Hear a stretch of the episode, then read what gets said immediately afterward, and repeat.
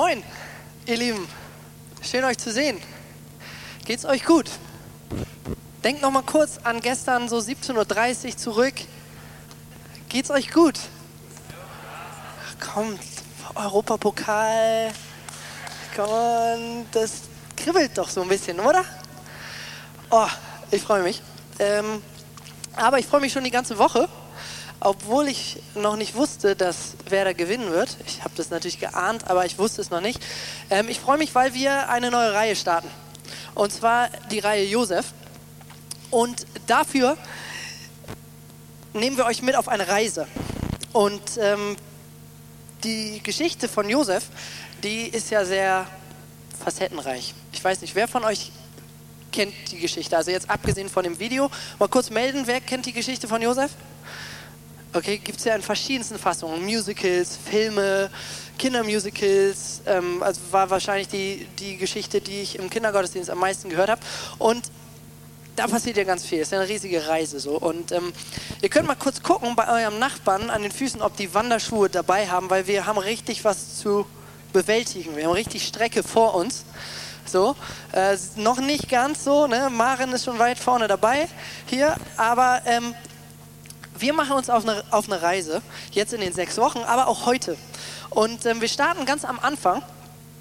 Und zwar ähm, war es so, dass ja der Jakob, der hatte zwölf Söhne. Das haben wir eben schon gesehen in dem Video. Und einer davon war sein Lieblingssohn. In der Bibel heißt es, dass er den am liebsten mochte, weil er ihn im hohen Alter bekam und ähm, weil er der Sohn war, also der, damals hatte man noch mehrere Frauen und, und äh, da war sozusagen seine Lieblingsfrau, die hat halt diesen Josef bekommen. Und Josef war sozusagen der, ja, der Lieblingssohn. Und ähm, das hat er zu Josef gesagt, das hat er aber auch den anderen erzählt. Den anderen Brüdern. Und das war natürlich ein bisschen schwierig. Und ähm, ich will euch mal kurz so ein bisschen mit reinnehmen, was das für eine Familie war. Weil Jakob war und also seine ganze Familie, das war eine Hirtenfamilie. So. Und ich zeige euch mal, wie diese Hirten damals aussahen. Und zwar habe ich den Samuel da, äh, der kommt mal nach vorne, den könnt ihr mal kurz hier mit einem warmen Applaus nach vorne holen.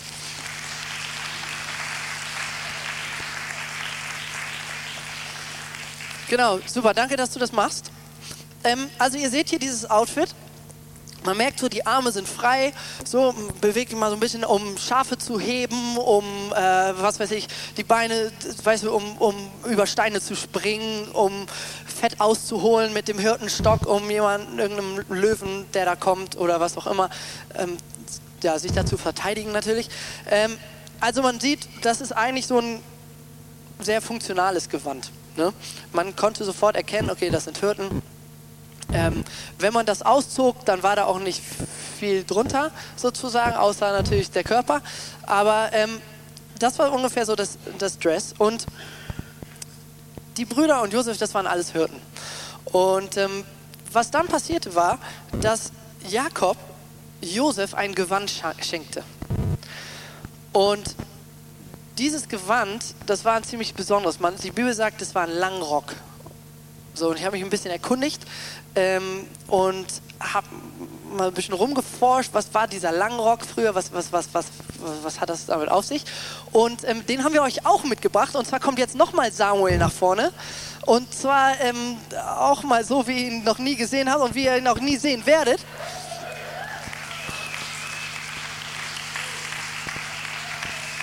Herrlich. Der hatte was drunter. Der hatte was drunter. So, das ist ganz wichtig. Genau, jetzt stehen hier Samuel und Samuel. Ist das nicht prophetisch? Vorhin, als ich, als ich, ich im Zehner hatte ich noch, noch keinen, äh, die, mir, die die anzogen und hatte dann Samuel aber getroffen, weil der immer so fleißig hilft und ähm, sozusagen auch im, im, kleinen Ding treu ist und Mikrofonkabel zieht und was weiß ich macht. Und ähm, der den hatte ich dann gefragt und ähm, mit Sam hatte ich aber schon vor einer Woche gesprochen und gefragt, ob er sich dieses Ding anziehen kann. Also jetzt haben wir hier zwei Samuels stehen. Und wenn ihr euch mal diesen langen Rock anguckt, dann seht ihr, dass die Ärmel relativ lang sind. Ähm, das ist nicht unbedingt so die Arbeitsklamotte, würde man sagen. Also jetzt Schafe heben und äh, irgendwie durch, durch äh, die Wüste äh, wandern und so weiter ist ein bisschen schwierig. So, und jetzt müsst ihr euch das mal kurz vorstellen. Der, diese elf Brüder, alle dressed like this, so, sehen auf einmal ihren kleinen Bruder, Mamas Favorite, Papas Darling, in so einem Gewand. Josef war zu dem Zeitpunkt, das ist jetzt ein bisschen, das habe ich ein bisschen falsch gemacht, Josef war zu dem Zeitpunkt ungefähr 17. Also eher so in die Richtung von, von dem Samuel hier. Aber ähm, das war sozusagen eine Voraussetzung, wo man natürlich jetzt schon rein oberflächlich von außen betrachtet sagen muss als Bruder, ey, was, also das ist offensichtlich. So, das war krasser als der Schiri gegen Real Madrid. Das war, das war so deutlich ähm, eine Ansage. Und es gab noch mehr Ansagen. Ihr beiden könnt schon mal äh, hinsetzen. Vielen Dank dafür. Ähm, und,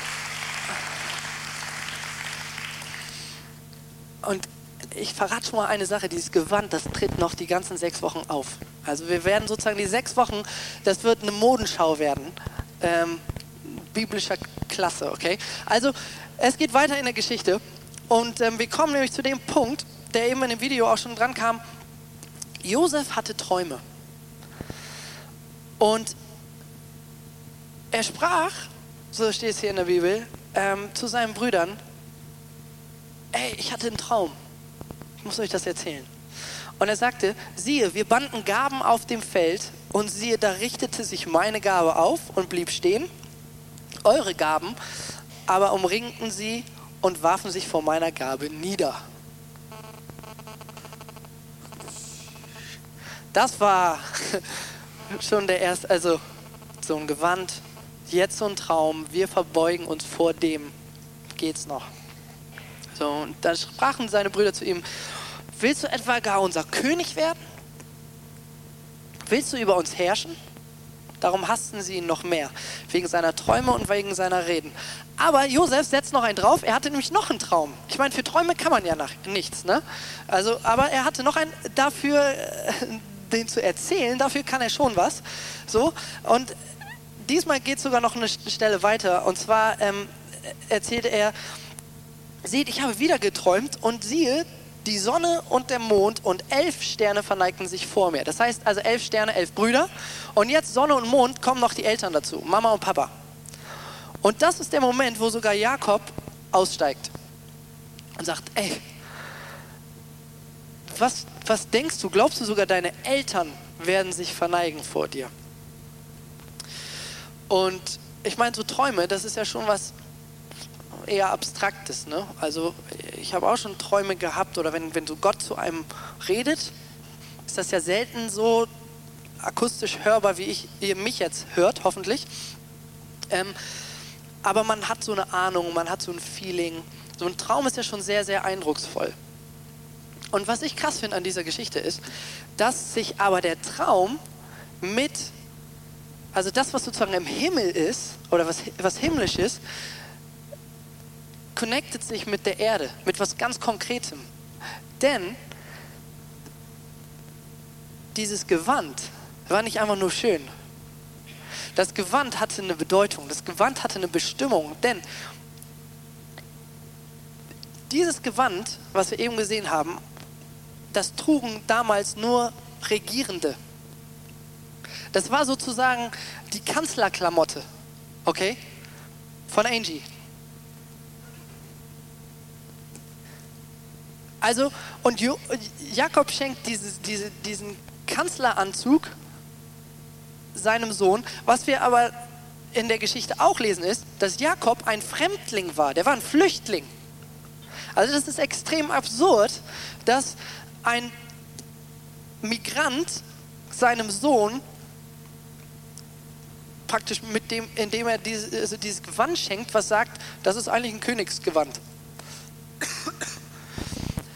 Aber das ist interessant, weil auf einmal deckt sich das doch mit dem Traum, den er hat. Wir wissen das natürlich, weil wir, nach, weil wir die Geschichte kennen. So. Also Himmel trifft die Erde. So. Und dann geht es weiter. Die Brüder müssen auf, mit der Herde dann auf die Weide. Und Jakob hat einen Auftrag für Josef. Beim ersten Mal, beim zweiten Mal lesen und so weiter, ey, da, da ist mir das gar nicht aufgefallen. Aber manchmal muss man tief sein, um oder tief buddeln, um was, was herauszufinden. Und das ist nur so ein ganz kleiner Satz. Aber vorgestern hat er mich erwischt. Und zwar heißt es da in, äh, in Vers 13, Jakob sprach zu Josef, weiden nicht deine Brüder zu Sichem, komm, ich will dich zu ihnen senden. Er aber sprach, siehe, hier bin ich. Also, die Familie Jakobs wohnte in Hebron. Von Hebron nach Sichem. Ich habe mal geguckt, wie lange das dauert. Das sind 50 Kilometer. Das ist also nicht so, mal eben kurz zum Mittagessen Bescheid sagen, dass sie dann kommen sollen oder so, sondern das war, das war ein richtiger Akt. So, damals wurde noch gelaufen. 50 Kilometer, die waren nicht alle so schnell wie Sam, wenn der Marathon läuft. War viel schneller. Nein, aber die, das war ein richtiger Auftrag. Und Josef, der aber eigentlich dieses Gewand ja trägt, der Typ, der dem gesagt wurde, du bist mein geliebter Sohn, der dem gesagt wurde, du bist der, du bist der, der geträumt hat, du bist der, der für Höheres bestimmt ist, geh zu deinen Brüdern und schau mal nach denen. Und er sagt, siehe, hier bin ich. Und er ist bereit dafür. Und er ist im Kleinen treu.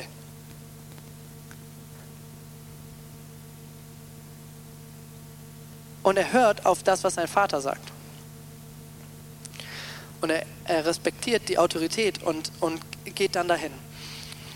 So, also dahin, ist in Sichem angekommen und merkt, die Jungs sind nicht da.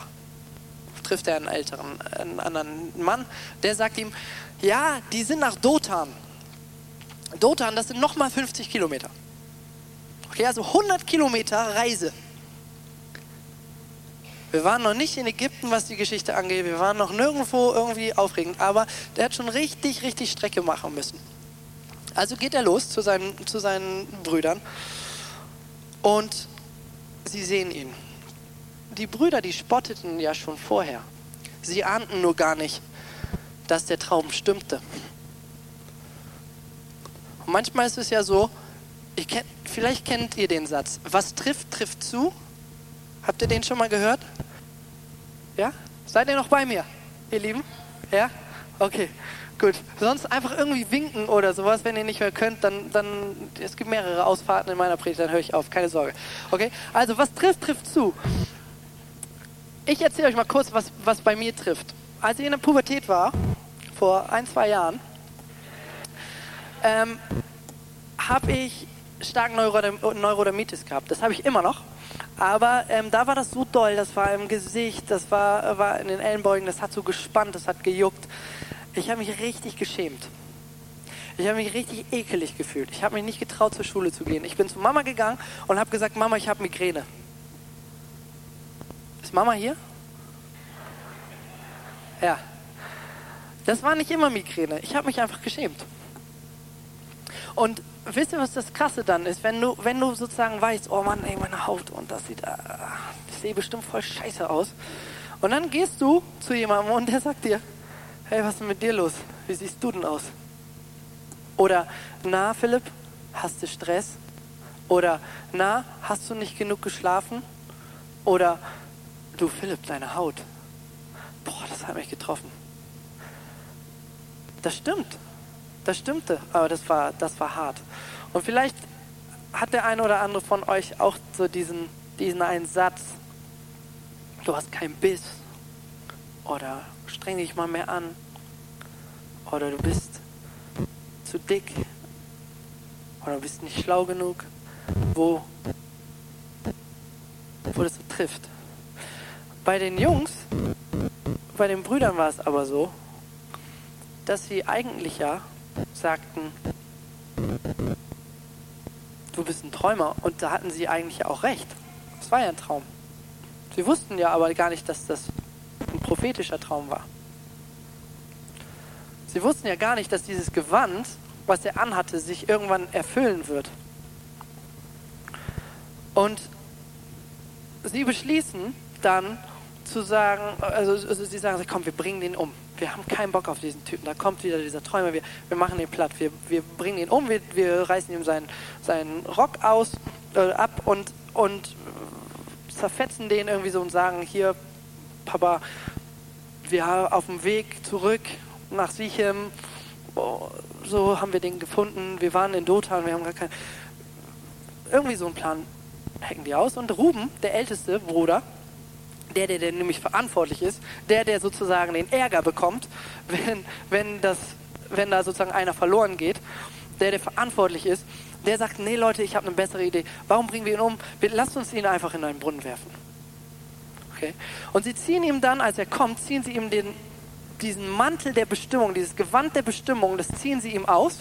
So, kaum hatte Josef sie erreicht, da entrissen sie ihm sein vornehmes Gewand. Aber was bleibt, ist die Bestimmung.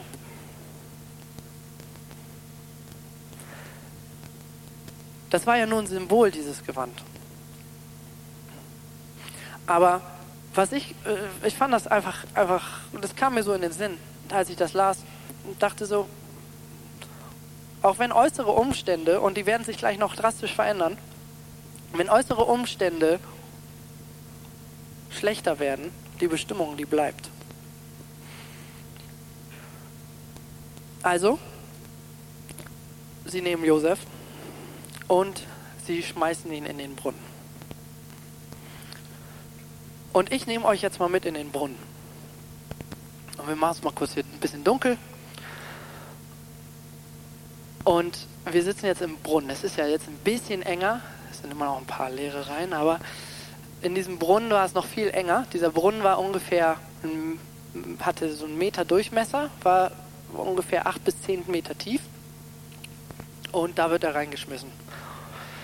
Und ähm, ich war vor zwei Wochen war ich hier in der Küche und wir hatten Probe und unter der Woche ist die, ist die Heizung hier aus und ich musste irgendwas vom Boden aufheben und der Boden war ganz schön kalt.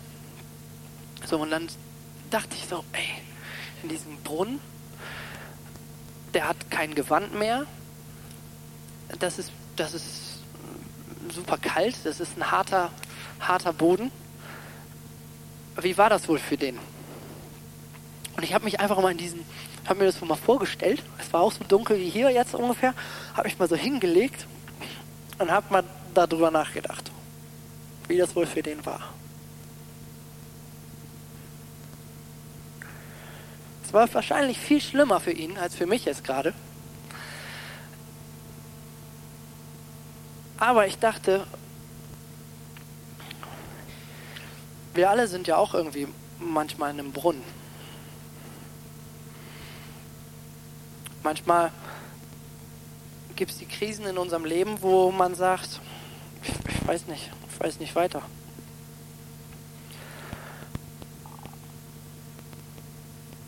Vielleicht ist man verzweifelt gerade. Vielleicht bist du gerade verzweifelt. Vielleicht ist es einfach momentan einfach viel zu viel, zu viel, zu viel. Und die wichtigen Dinge, das, was eigentlich wichtig ist, wird überlagert von dem, was drängt. Und ich kriege das nicht mehr sortiert. Vielleicht sind es ganz konkrete lebensbedrohliche Umstände, dass du, dass du krank bist oder dass du mit jemandem unterwegs bist, der krank ist. Und du sagst, ich, ich sitze in einem Brunnen, Mann weiß nicht, wie es weitergehen soll. Vielleicht wünschst du dir was.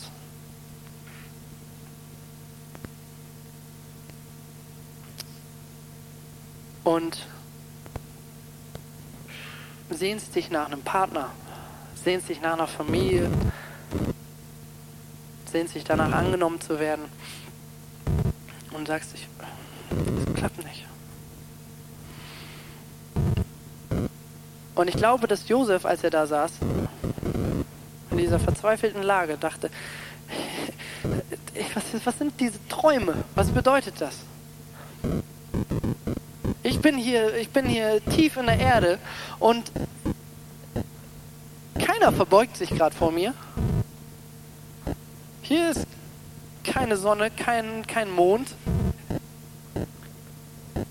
Mir ist kalt, mein Gewand wurde mir genommen. Hier bin ich von keinem der Lieblingssohn. Und dann dachte ich aber, hey, aber eine Perspektive gibt's, die der Josef hatte und die wir haben können.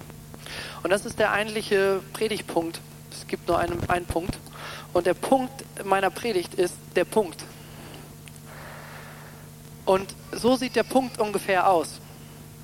Und zwar, wenn ich nach oben schaue, aus dem Brunnen heraus, dann ist da das Licht. Und ich möchte euch gern mit dem, was ich hier vorne tue, ver verklickern. Hey, schaut nach oben.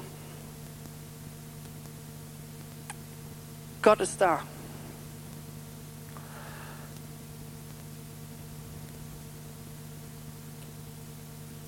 Es gibt einen Ausweg. Wir können, wir können mit unseren Sorgen, mit unseren Ängsten, können wir bei uns bleiben.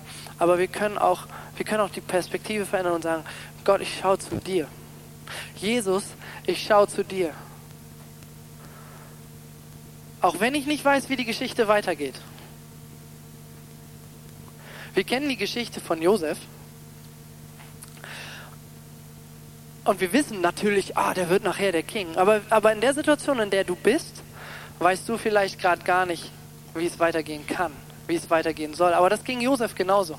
Und ich möchte euch, euch das so ans Herz legen und euch einladen, euren Blick auf Jesus zu richten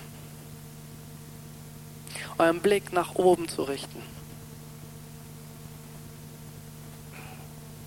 In der Bibel heißt es, mit aller Kraft laufe ich darauf zu, um den Siegespreis zu gewinnen. Das Leben in Gottes Herrlichkeit. Wisst ihr, so ein Gewand, das, ist, das, das symbolisiert Herrlichkeit. Aber es geht bei der Geschichte von Josef nicht um die Herrlichkeit auf der Erde, sondern auch um die Herrlichkeit bei Gott. Um Gottes Herrlichkeit, mit, die, mit der er Josef anziehen möchte, aber mit der er auch jeden einzelnen von euch anziehen möchte.